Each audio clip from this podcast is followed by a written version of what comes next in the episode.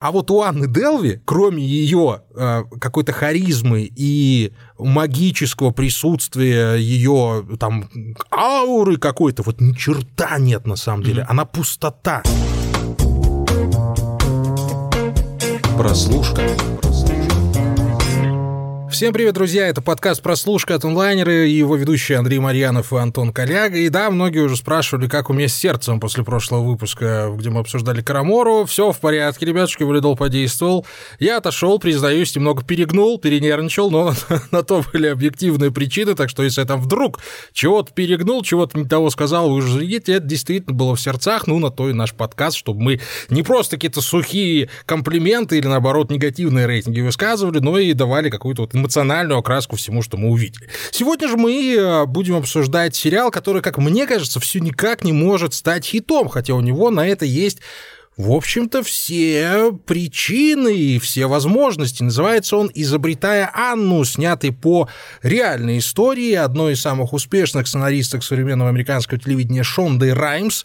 И, в общем-то, буквально через несколько минут мы уже начнем обсуждение, но до этого уже по нашей сложившейся традиции информация, информация от нашего партнера ВОКа, это видеосервис для жадных до всего интересного, фильмы и сериалы от крупнейших онлайн-кинотеатров и студий, Иви, Амедиатека, Медиатека, Старт, Море ТВ, Премьер, Дисней, Марвел, Warner, Sony, Paramount, более 130 ТВ-каналов, топ мировых спортивных чемпионатов, премьеры со всем миром, контент на белорусской мове, рекомендации по жанрам, настроению и новинкам. Вот, а, изображая Анну, Антон Легович, я думаю, что тебе стоит рассказать предысторию того, что, что происходит, потому что это важно. Изобретая только. Изобр... Вот, вот, да, не изображая, это, и это, это тоже, важно. Конечно, важно. И это важно, мы уже остановимся на этом чуть позже. Изображаю, конечно, тоже, изобретая но... Анну изобретая все-таки в первую очередь. Да, сериал этот э, снят по абсолютно реальной истории, причем истории такой соверш...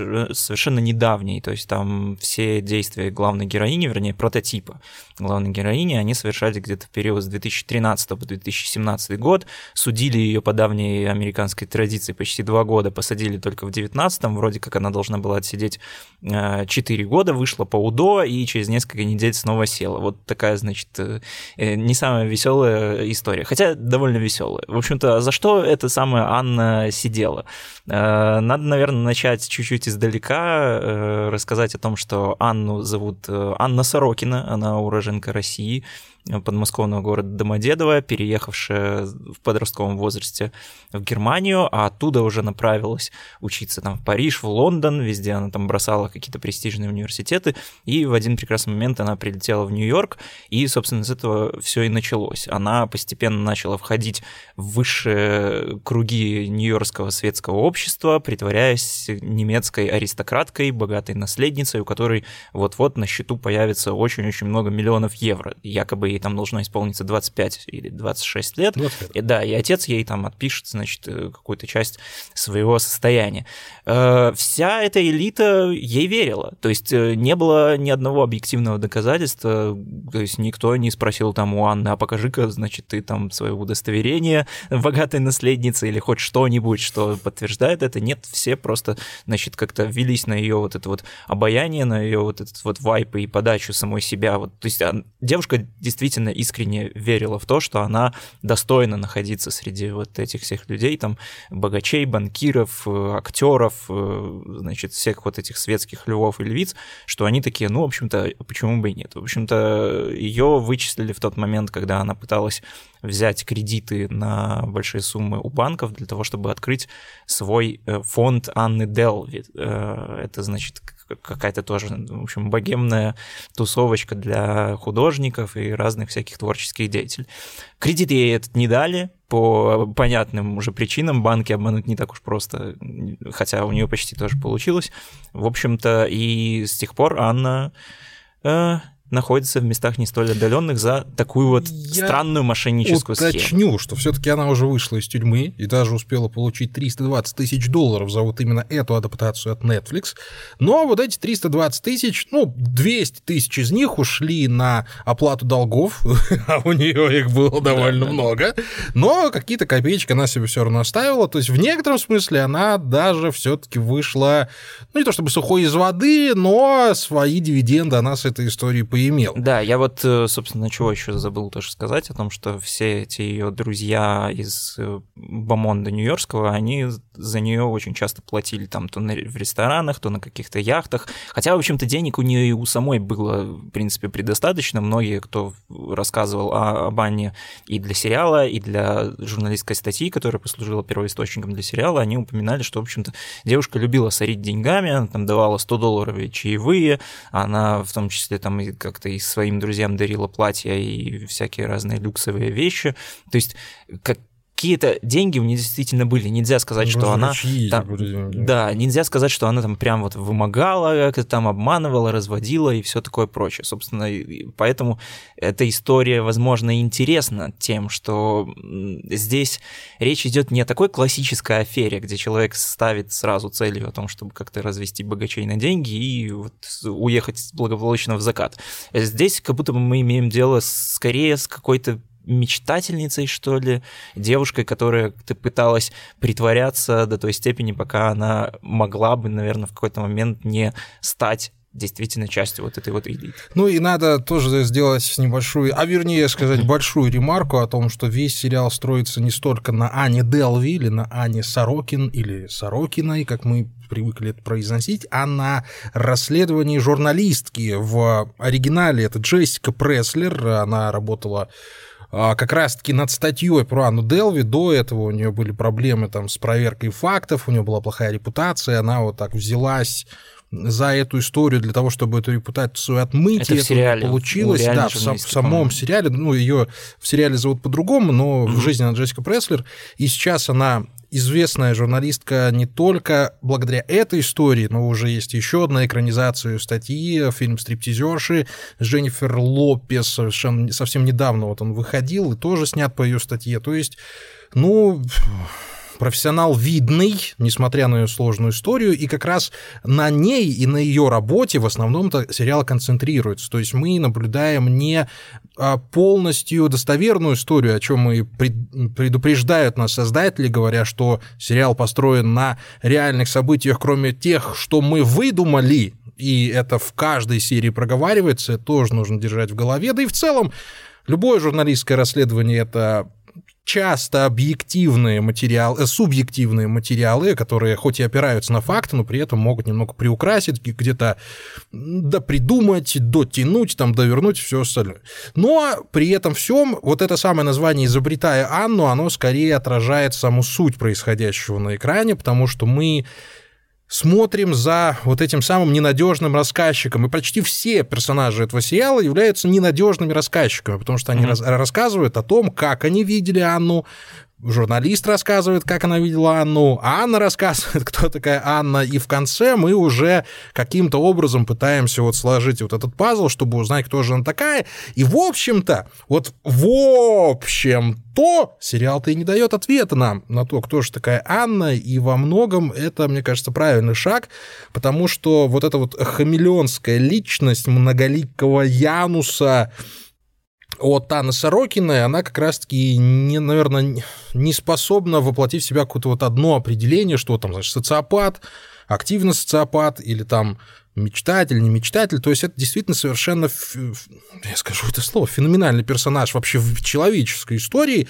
Хоть у него есть и черты, которые мы с вами и без того довольно прекрасно знаем. Люди, которые умеют влиять на других людей, они существуют, и они ближе, чем кажется. И во многом ну, наверное, Анна Сорокина скажем так, начала играть на нужных струнках. Да, вот, кстати, про действительно про ненадежного рассказчика это очень прям точно отражает э, всю суть происходящего в сериале. И про то, что про Анну тоже мы по большей части ничего не узнаем, несмотря на то, что сериал идет довольно долго, там всего 9 серий, но каждая длится как-то прям вот очень неприлично затянуто, там есть серии почти там и по полтора час часа. 20, да, финал идет почти полтора часа, так в среднем час, час 10. Я думаю, что очень многих от этого сериала может оттолкнуть как раз-таки вот это, то, что там вроде бы много всего, но при этом как будто бы ничего. И самое главное, что этот сериал, он не похож на такой типичный true crime, который как-то там залазит в голову мошеннику, пытается вот детально восстановить, раскопать что-то. Нет, то есть скорее здесь шла цель даже как раз вот этот вот уловить и передать с экрана э, этот вот шарм, не шарм, я не знаю даже, как выразиться. Шарм аль-Шейх. Да, шарм аль-Шейх, да, которым, Спасибо. значит, Анна очаровывала своих, э, ну, не знаю, там, не поклонников, а скорее вот людей, которые хотели ей очаровываться. То есть, и сериал своего эффекта добивается. То есть, честно говоря, вот то, что к финалу героиня становится тебе максимально симпатичной и хочется как-то следить за судьбой ее реального ее прототипа, это абсолютная правда. Я после просмотра полез читать вообще все статьи, я прочитал ее собственное эссе, которое она написала после того уже, как вышел сериал, она его еще сама не посмотрела, потому что сидит сейчас в изоляторе ковидном э, в каком-то центре для нелегальных иммигрантов, ее снова посадили туда за то, что она просрочила свою американскую визу, и вот сейчас она вроде как ждет депортации в Германии, и это тоже все тянется очень долго, так что неизвестно, когда она еще сериал сможет посмотреть.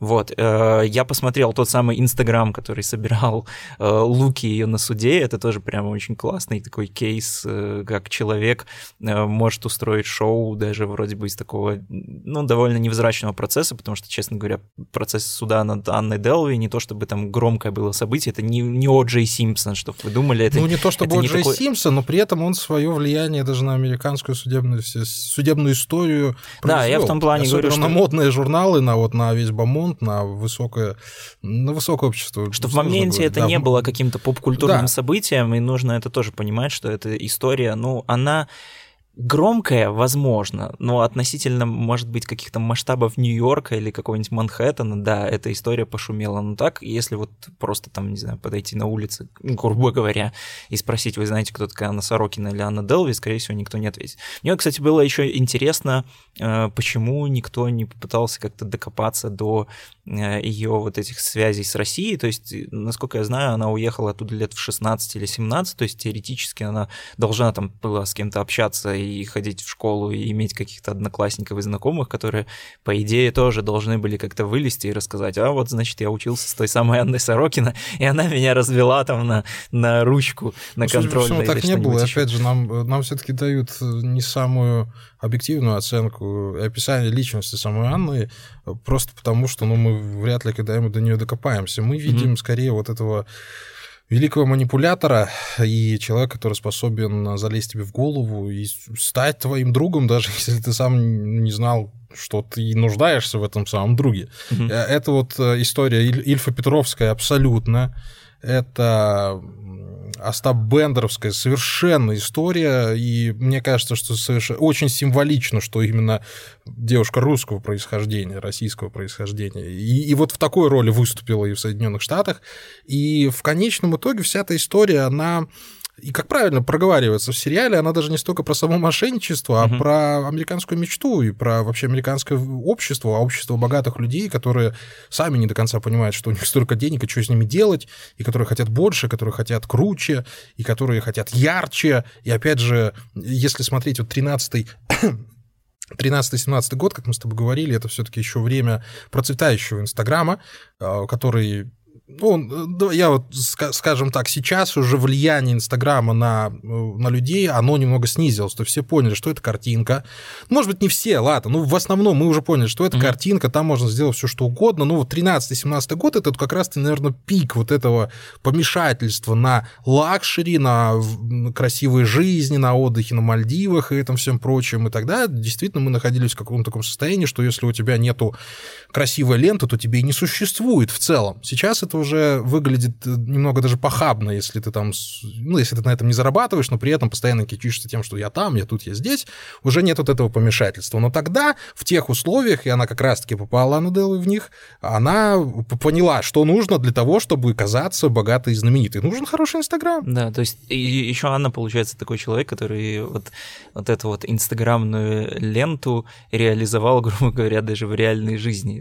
То есть она такая подумала, зачем мне вообще там заморачиваться оказывается просто с красивыми фоточками, а в реальной жизни быть обычной Анной Сорокиной, если я могу, в принципе, в реальной жизни просто пускать людям пыль в глаза, и все окей. Но при этом, э, знаешь, как будто бы вот что еще самое интересное и поражающее в Анне, как э, и в реальной героине, и как персонаже, это то, что она как будто бы это все делает настолько естественно и настолько искренне. Вот ты просто смотришь на человека и понимаешь, что, ну вот, ну, нет у нее какого-то плана вот такого, что, знаешь, она такая села, развернула там какую-то тетрадочку и такая, так, сейчас я там создаю себе Инстаграм, сейчас я покупаю себе красивое платье, иду туда, иду туда. Может быть, из-за этого э, сериал тоже по жанру не получается как какой-то true crime, и это очень правильно, что его не стали делать в таком жанре, и больше как-то все это уведено в сторону даже какой-то полумыльной мелодрамы, триллера, что-то такое, такой вот непонятной смеси, которая тоже, как я замечаю по отзывам, очень многих оттолкнула. Я прочитал немного там комментариев по поводу сериала,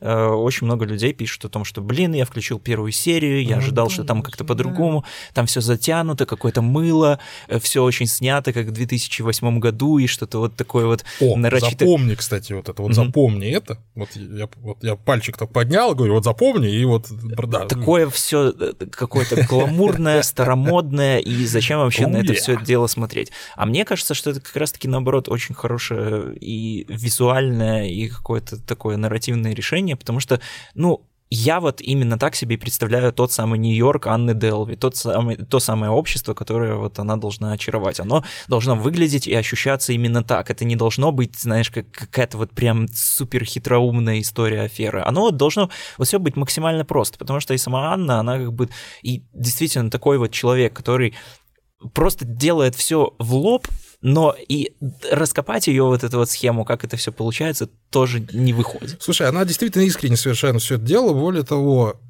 и об этом можно судить даже по реальной фотографии Анны Сорокиной и по тому, что говорят персонажи этого сериала. Они говорят, блин, да как вот эта заморашка могла вообще хоть кого-то вот настолько покорить себе? То есть она, по сути, ничего из себя не представляет. А в сериал вот сравниваю, вот, вот, э, даже в Клим Иванов вот на э, сайте онлайнера выложил рецензию, сравнил, изобретая Анну с с «Поймай меня, если сможешь» Стивена Спилберга с Леонардо Ди Каприо в главной роли, там тоже у нас был аферист, там тоже была э, большая история крупного обмана, но самое главное отличие Леонардо Ди Каприо в этом фильме от Анны Сорокиной – в том, что у Леонардо Ди Каприо, его персонажа Фрэнка Абигнейла, был навык. Это важно mm-hmm. понимать, что он всегда учился. Он научился подделывать чеки, он научился э, юриспруденции, он отучился, как сказал в конце. Ну, не отучился, он сам прочитал, запомнил все, что было нужно. Он барахтался, вот как вот эти вот э, лягушки лапками в молоке, взбившими сливки. То есть у него было за что зацепиться, было видно, что он человек рукастый, у него голова, светлая голова, хоть и направленная немножко не в ту сторону, но при этом за него было приятно переживать хотя бы из-за этого. А вот у Анны Делви, кроме ее э, какой-то харизмы и магического присутствия ее там ауры какой-то, вот ни черта нет на самом деле. Mm-hmm. Она пустота, она пустышка, она просто сгусток энергии, которая ничего не производит, ничего по сути не умеет, она просто умеет подчинять себе людей. И в этом вот огромная разница между Бигнейлом и вот Анной Дел. Слушай, при этом, при этом вот опять же, я еще раз тоже повторюсь, что по ней не скажешь, что она какой-то такой прям сверхчеловек. Но смотришь на ее лицо, но это не доктор зло, не какой-то там гипнотизер и все такое прочее. Я посмотрел отрывок какого-то интервью, кажется, на телеканале ABC с ней, да, в общем-то, простая девушка, то есть ни, ничего такого особенного, и я думаю, что она, знаешь, такой результат, как есть ошибка выжившего, так она скорее как ошибка погибшего, что ли. То есть Анна Делви э, такой э, пример э, человека, который попался. А сколько таких Анн, возможно, ходит сейчас по Нью-Йорку, у которых все получилось, которая взяла кредит, открыла то, что там она хотела, и, в общем-то, успешно влилась куда ей нужно, и все дальше завертелось, продолжилось уже с реальными деньгами, выплатила все свои долги не с помощью контрактов с Netflix, и все хорошо. Да, да в жизни сколько раз, я думаю, что вы сами видели таких людей, которые, казалось бы, блин, да почему он работает на этой работе, почему именно он, почему все так ему верят и почему все так любят. То есть это вот да, такая же Анна Делви в миниатюре, э, их очень много, и, и ничего в этом удивительного, просто не каждый достигает вот таких вот масштабов. Да, но и обрати внимание, что мы с тобой вот половину подкаста все равно обсуждаем конкретно личность самой Анны Делви или Анны Сорокиной, не переходя, собственно, к самому сериалу. Я предлагаю тебе сделать это немножко позже,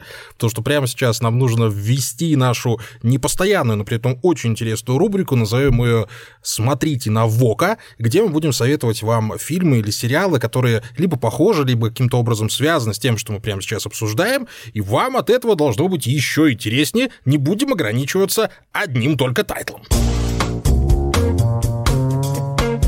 Прослушка. Мы пока что за весь выпуск ни разу не упомянули актрису Джулию Гарнер, которая сыграла главную роль, собственно, роль Анны Сорокиной. Пока что, видимо, это у нее будет такая прям самая яркая и прорывная роль. До этого у нее особенно прям заметных таких ролей в карьере не то чтобы было много. Ее могут помнить хорошо разве что фанаты сериала «Озарк», где она блистала на втором плане. Но и недавно с ней выходил еще один такой тихий хит под названием «Ассистентка». Собственно, это фильм, который рассказывает об ассистентке голливудского продюсера, который ни разу не появляется на экране, а, а сотрудники его благоговейно называют «он». Но, в общем-то, понятно, что это такой собирательный образ типичного воротилы а-ля Харви Вайнштейн, который в том числе занимается в офисе разными э, нехорошими вещами вроде харасмента и абьюза сотрудников. Главная героиня э, мечтает о том, чтобы тоже стать продюсером, Э, но пока что она трудится обычной помощницей этого самого босса. И, в общем-то, весь фильм, он состоит из таких мелочей вот этой офисной реальности и такой довольно токсичной атмосферы, которая вроде как напрямую никак не вредит главной героине, но очень сильно давит на психику не только ее, а в том числе и зрителя. И все это в конце концов превращается в какой-то такой триллер, э, который не только такой корпоративной токсичной культуре, а в том числе и культуре замалчивания вот этих разных непотребств, которые творят люди рядом, э, которая превращается, ну, почти что в полноценное соучастие. У Джулии Гарнер там роль абсолютно полярная, роль роли Анны Сорокиной, потому что в сериале здесь она такая прям яркая девица, которая сначала вот покоряет такой своей элегантностью, а потом взбалмошностью уже во время судебного процесса. Тут же она прям такая тихоня-тихоня, которая ходит и не знает вообще, что ей делать. И, в общем-то, это прекрасный просто образ, и по тональности мне кажется, что это практически совершенное кино, и если вы сейчас работаете на удаленке, то после его просмотра вам вряд ли захочется очень скоро возвращаться в офис, а если работаете в офисе, то, наверное, побыстрее захочется сбежать. Ну, в общем-то, надеюсь, что у вас нет такой рабочей атмосферы в коллективе, как, собственно, в фильме «Ассистентка». Да, смотрите обязательно «Ассистентку на ВОК», а мы продолжим про «Изобретая Анну». Прослушка. Так вот, Антон Олегович, все-таки одна из основных претензий к сериалу «Изобретая Анну» это то, что он какой-то несвоевременный, странно снят, и вообще там серии долгие. Представляешь себе, как бы, если бы мы раньше такое услышали там относительно какой-нибудь «Игры престолов», у вас слишком долгие серии, мы не хотим столько смотреть. Да, действительно, они немного отпугивают своим хронометражом, но все-таки насыщенность этих серий, она не позволяет сказать, что они где-то затянуты. Я могу предъявить претензии разве что к восьмой серии, там, где нам пытались показать психологический портрет Анны Сорокиной, который получился, в общем-то, так себе. Это шутка про... Ты говоришь про серию, в которой журналистка ездит в Германию? Да, про которую едет в Германию, да-да-да-да-да. И это, это вот уже такая шутка пошла, там, я убил 100 человек, меня бил отец. А, ну все, все, все, да, все понятно, тут все, все очевидно. Да, она как бы не то чтобы была совсем обязательной, и вот эти все психологические игрища там были ну, совершенно не нужны. С другой стороны, вот самая первая серия меня поразила вот именно своей алдовостью. И тут сразу же надо напомнить нашим слушателям, кто такая Шонда Раймс, она все-таки сценаристка «Анатомии страсти», а, сериала «Скандал» и «Бриджертонов», недавнего, хит, недавнего хита, у которого сейчас второй сезон будет выходить. А плюс ко всему, одну или несколько серий снял Дэвид Фрэнкел, это режиссер «Дьявол носит право», надо, что, в общем-то, ну, а кого еще, кроме Фрэнкела, приглашать да. в сериал про в некотором смысле про платьишки, в некотором смысле, конечно же. И вот в самой первой серии, если вы обратите внимание вот именно на, на, на саму съемку того, как снимают персонажи, вот их проходки, это настолько ABC-шная вот фоксовская манера, когда идет длинный план проходки персонажа, когда его снимают вот именно общим планом, он подходит к другому персонажу. Это очень сильно бросается в глаза. Я, правда, когда смотрел вот первую серию, такой, подожди, так, такое ощущение, что сериал реально сняли в 2010-м, потому что, ну, ну, это, это, это такая вот операторская классика, это старые процедуралы, там, да даже Шерлок Холмс так был снят, это просто, чтобы картинка как-то вот в голове у вас была. а, именно Шерлок Холмс, американский Шерлок Холмс с Люсилью. И мне вот мне бы даже хотелось, чтобы вот именно в этой стилистике был выдержан сериал. Он потом меняет свою интонацию, меняет манеру съемки, но опять же там есть вообще замечательные кадры. Опять же, вспомни Марокко, э, сцену в Марокко, там, где а, уходит э, Анна, и камера сначала уходит на 45 градусов влево, она заваливается э, на регуляторе, само собой, подходит, она уходит в дверь, подходит второй персонаж от оператора, и она возвращается в свою горизонтальную, горизонтальную позицию. То есть он даже вот по манере съемки, он классный, там все здорово, там вот именно все сочное, красочное, да, вот так, как было раньше. Мне вот это привлекло очень сильно. Да, ну, такой таблоидный стиль, он э, в том числе и подходит очень хорошо к, собственно, таблоидной абсолютной истории, Поэтому здесь я не вижу вообще ничего плохого, хотя сериал за это прям активно костерят, но я предполагаю, что это просто такое несоответствие, скорее, ожиданий от реальности, соответствие, несоответствие ожиданий и реальности, потому что, ну, честно говоря, я тоже ожидал от Анны немножко другого, э, и стиля повествования, и какого-то визуала, и, возможно, даже в каких-то местах актерской игры. Э, я, честно говоря, не ожидал, что тоже будет такая э, проведена параллель основная между между вот журналисткой и Анной Сорокиной, но то, что получилось, это тоже классно. И даже вот эта серия восьмая, где журналистка приезжает в Германию, она э, действительно не прибавляет ничего нового к образу Анны и скорее даже еще больше запутывает, просто потому что как бы до этой серии можно было бы сказать, ага, ну значит у нее там действительно какие-то проблемы с родителями, э, какое-то значит темное прошлое, и сейчас нам вскроют всю правду, и мы наконец-то поймем. А нам вскрывают и оказывается, да, нормальные родители, и, в общем-то, в прошлом ничего такого катастрофического нет. И кто же она вообще такая, откуда она взялась? Ну, любила девочка в детстве вырезать э, платье из журналов. Ну, и, Буду собственно, что? Как бы не каждая такая девочка начинает потом разводить э, нью-йоркскую богему. Да, и, Но вот, это... вот получается, да, что она э, э, является нам вот этим самым да. идеальным психопатом, которая не по каким-то внешним причинам стала такой, а вот потому что. Да. Но эта серия серия, как мне показалось, она больше даже раскрывает персонажа как раз-таки Вивиан Кент, журналистки, потому что вот здесь вот как будто бы она выходит на пик вот этой своей очарованности самой Анны, то есть она приезжает в эту Германию, ей действительно хочется, чтобы ее отец сейчас там оказался гангстером, олигархом, и, и она наконец-то завершила свою статью вот прям на такой сенсационной ноте, и э, вот к этому моменту тоже начинает ощущаться и, и больше такая зрительская погруженность вот, вот в эту историю, потому потому что я ловил себя примерно на той же мысли. Мне хотелось, вот, чтобы действительно Анна оказалась такой какой-то супер фигурой, вот этой вот сидящей на вершине мира аферистов, таким вот Мариарти и чем-то таким странным. Оказывается, нет. И, и, и в общем-то, вот это какое-то не то что разочарование, а наоборот еще больше интерес вызывает. Да, это вот девочка, которая вбила себе в голову, что она особенная.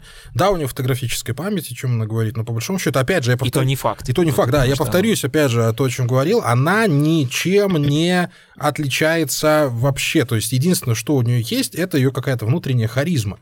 И в конце концов, это даже немножко удивляет, что а, вот, а все персонажи, вот и Анна Кламский, которую Вивиан Кент играет, и, собственно, и адвокат ее, Ариан Муайет, кстати, один из моих любимых вообще персонажей в этом сериале, у него такие глаза открытые, он такой вот, именно что вот открытый человек, очень хочется с ним рядом быть, чтобы он смотрел на тебя, гладил по голове, говорил, все будет хорошо, понимаешь, я хочу такого адвоката mm-hmm. тебе на всякий случай, если вдруг там что-то произойдет а тюрьмы сумы, как говорится. Но э, и ты видишь, что люди, в общем-то, с мыслями в голове, умные люди с образованием, которые уже много-много расследуют эту Анну и понимают, что она тупо аферистка, она просто мошенница, все равно к ней тянутся. И они там уже, ты ко мне приедешь, я к тебе приеду, возьми меня за руку, нельзя за руку, ну возьми меня, ну возьми меня за руку, я не поеду в отпуск с женой, и ты вот не понимаешь, не понимаешь, как это происходит. Вот в этом основная загадка самого даже персонажа. Здесь можно даже не про актрису говорить, не про, не про Джулию Гарнер с ее очень классной, очень вот необычной мимикой. Вот обрати внимание, что она вот в основном у нее правая часть лица двигалась, вот когда ее крупными планами показали, у нее вот какой-то перекос mm-hmm. идет на правую часть, и это дает вот как раз-таки вот, вот, вот этот штрих. Я, честно говоря, не видел ее в других ролях, не знаю, специально она это делала или нет, но даже если не специально ее взяли только из-за этого, вот из-за этого немножко правого скоса, вот это как раз-таки вот этот необходимый штрих, то есть она все время как будто говорит в сторону, как будто не договаривает, как будто mm-hmm. она вот притворяется, что она вот где-то, она тебе говорит, но при этом она что-то скрывает, там левую щеку, вот mm-hmm. что-то в левой щеке она скрывает. Это очень классно. И но, но, но раскусить вот это все все равно не получается. То есть нам говорят, что ну вот так вышло. То есть я буду постоянно говорить, что вы знаете персонажа, о котором я хочу сказать, который тоже так влияет на людей. Я примерно представляю даже, как энергетически все это выглядит. Но э, все равно вот мы, кажется, кажется мне сейчас, вот сейчас мы должны жить уже в том состоянии наших мозгов, Хотя я знаю, что это не так.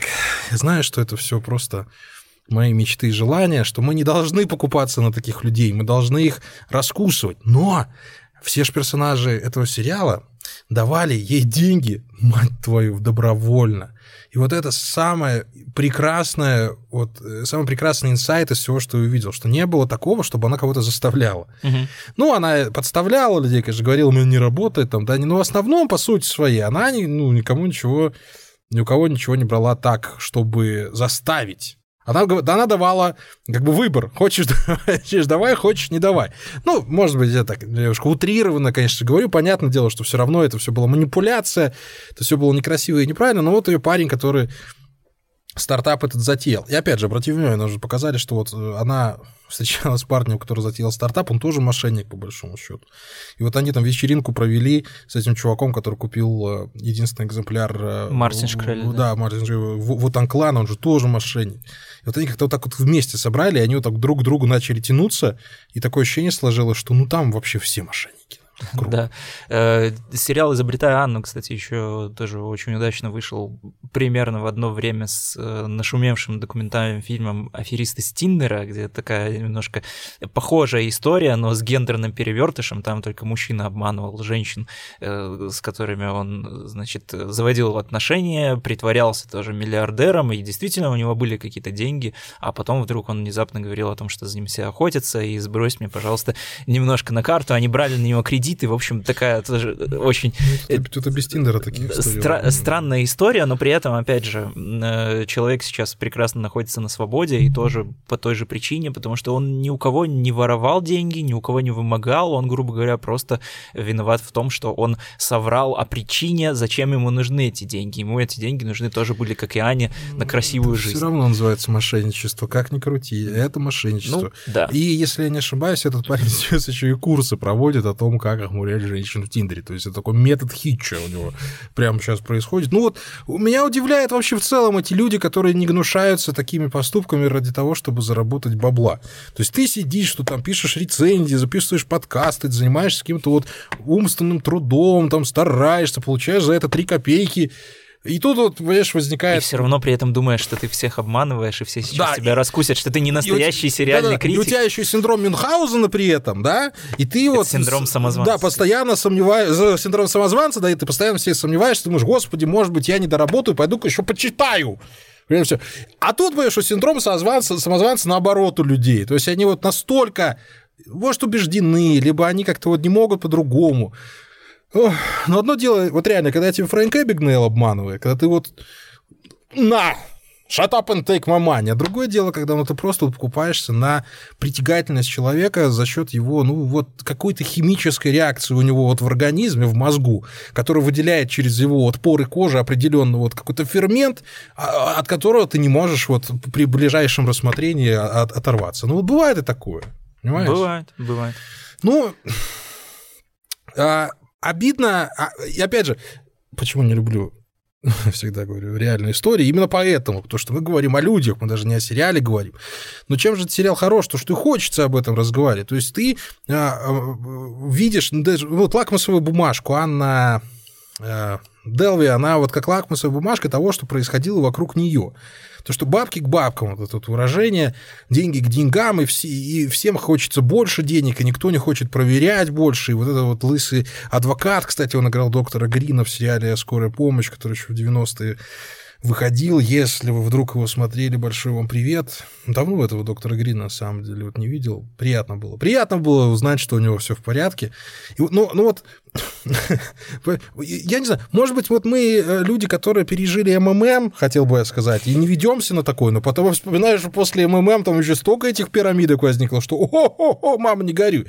То есть вот нет предела человеческой вере в какое-то вот искреннее бесплатное богатство. Вот нет, вот нет предела этому. Всем все равно хочется какой-то халявы, то ли к чему-то примазаться, то ли, то ли вот ничего не делая, получить все. Да, при этом как бы одно дело, когда, знаешь, э, ты хочешь получить халявы, потому что у тебя нет денег, а mm. здесь история как раз про людей, у которых да вроде бы все есть, и зачем им там еще какая-то одна лишняя подруга, которая, ну, ну окей, ну, допустим, даже если она богатая немецкая аристократка на самом деле.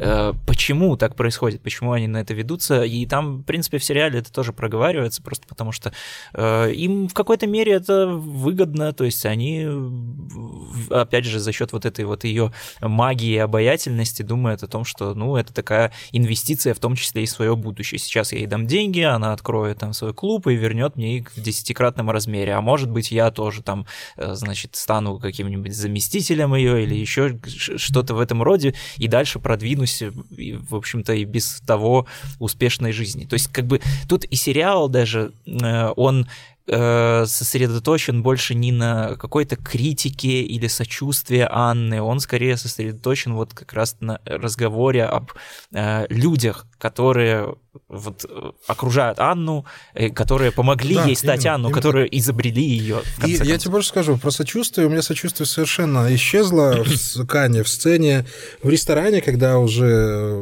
она после Марокко не могла вернуть эти 60 тысяч долларов своей подруге, да, она позвала эту бригаду поддержки в лице фитнес-тренера и еще случайно этой женщины, тоже подруги фитнес-тренера. Они пришли в ресторан, позвали Анну и такие, ну, блин, пожалуйста, мы вот просто пришли с тобой поговорить, пожалуйста, верни деньги. Угу. Что делает Анна? Она начинает э, наезжать и манипулировать, э, э, апеллировать к чувствам и манипулировать вот этим вот чувством вины и непонимания, принижения того, кто перед ней находится. То есть она начинает кричать, да ты ничего не понимаешь, да кто ты такая, да я тут занимаюсь великими делами, у меня там сейчас 40 миллионов на карточку упадет, а ты мне какую-то мелочь говоришь, да у меня нет времени на то, чтобы... Вообще-то откуда у тебя нет времени? Чем ты вообще занимаешься по жизни? Все время, что все время нет времени. Но это не важно. И вот, вот в момент, когда она кричала на свою подругу, мне стало настолько очевиден человек, который делает то же самое практически ежедневно, что я чуть не вывернуло, честно говоря. Это я еще раз подмигиваю глазом и говорю, что вы должны понять, о чем я говорю. Это вот момент, когда за тобой ничего не стоит, когда ты ничего себе не представляешь, но заставляешь других людей чувствовать себя еще ущербнее, еще хуже. Да даже вот, пускай они там с какими-то грехами этими люди, но они в основном нормальные. Это обычные люди, у которых там свои работа дом, работа там детский сад, да? Но ты своей пустотой, своей ничтожностью своей неспособностью что-то сделать, ты еще при этом давишь этих людей вот морально, морально давишь на них, кричишь на них и говоришь, что они ни черта не понимают, они вообще недостойны. Это очень распространен, распространенный прием, и он не на всех работает, но чаще всего он срабатывает вот на большие массы и на большое там скопление людей, и чаще всего это вот надо вот кого-то вытащить из группы и начать на него орать, чтобы группа стояла с мокрыми штанишками, и здесь это, в принципе, принципе, работает то же самое. Человеку говоришь, пожалуйста, вот, ты должна вот столько денег, ты дура. Ты должна вот столько денег, ну верни, да дура ты, и дальше-дальше по кругу происходит. То есть здесь вопрос уже и про психопатию, и про какое-то самоубеждение, самовнушение. И, ну, это, а, а, вот, по сути своей человек отвратительный. И то, что из нее в некотором смысле вот в модной тусовке сделают такую полуикону, знаешь, она там на стиле приходила в суд, ля-ля-ля, тополя, но в конечном итоге она пустышка. Угу. И вот это еще больше удивляет, опять же, в ее личности, что вот из этой пустоты родилась какая-то мифология. Но, как мы все прекрасно знаем, откуда же ей еще рождаться? Люди верят в совершенно безумные вещи, и Анна Делви это просто еще одно подтверждение вот этой нашей неспособности ставить блок, неспособности в какой-то момент просто проанализировать ситуацию, в какой-то момент просто сказать, слушай, а когда день рождения твоего папы? А например, или а можно фоточку твоего папы посмотреть, как он выглядит вообще? Вот, слушай, а, а вот, а, а где ты живешь? Вот можешь вот фоточку своей квартиры немецкой показать, комнатки своей.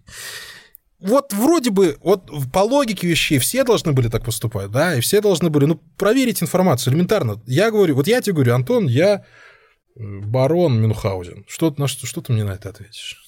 Ну, докажи, да? Да.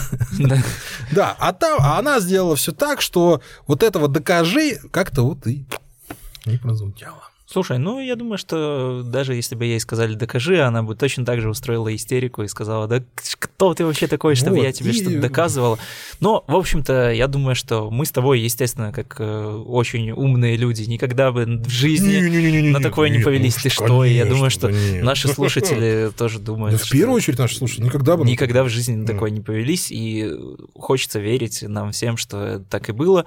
Э, в общем, смотрите «Изобретая Анну», может быть, еще, кстати, дождемся сериала на HBO, который тоже будет выходить под патронажем Лины Даном, и он будет уже основан на э, книге той самой подруги э, Анны Делви, которую она обманула в Марокко. Там, видимо, будет все немножко пожестче. Посмотрим ну, и этот сериал, если он все-таки выйдет. Кстати, обрати внимание, вот последняя ремарочка, что в основном Анну сразу раскусывали женщины. Ну, не сразу, но очень быстро. То есть, как только появляется вот умная женщина, особенно вот эта вот э, богатая женщина, которая там сама разбогатела, при этом уже да. будет. Ну, вот вот женский взгляд, это все. Вот ты можешь вот что хочешь из себя строить, но вот что-то вот щелкает тут у женщины. Это ваша суперспособность, девчонки. Это я сразу говорю. Я восхищаюсь этой суперспособностью, что мужики...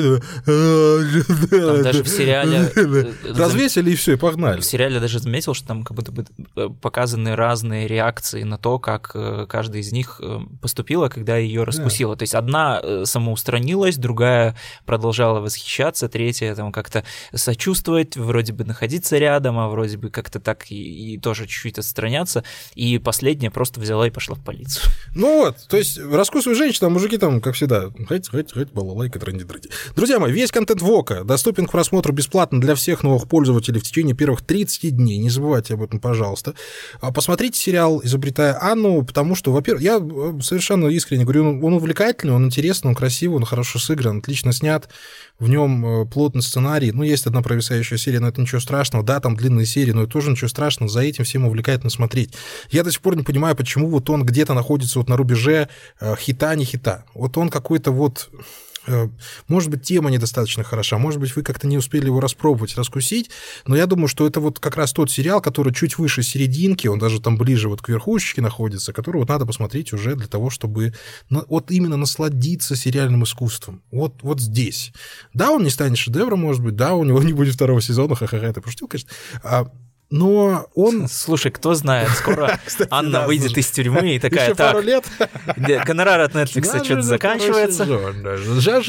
Теперь я действительно кто-то, я теперь действительно звезда сериала Netflix, ну, да. не просто там какая-то заморашка. Ну, слушайте, ну и опять же, я вот рефлексировал по поводу Карамора, моих криков э, в прошлом выпуске, а послушайте обязательно, тоже надо на, на контрасте понять, где мы разговариваем спокойно, а где не очень. Вот если Карамора это, как мы его назвали, откровенно плохой сериал, то вот э, «Изобретая Анну» это откровенно качественный сериал. Он сделан так, как и должен быть сделан сериал. И все. И вот хотя бы ради этого его стоит посмотреть, но, во-вторых, вам он понравится. Да, все так. Да, все так. Поэтому спасибо вам большое. С вами был подкаст «Прослушка» от онлайнера Андрей Марьянов, Антон Коляга. Вернемся очень скоро и, естественно, подарим вам выпуск про... Оставим это Клиффхенгер. Пока. Пока-пока.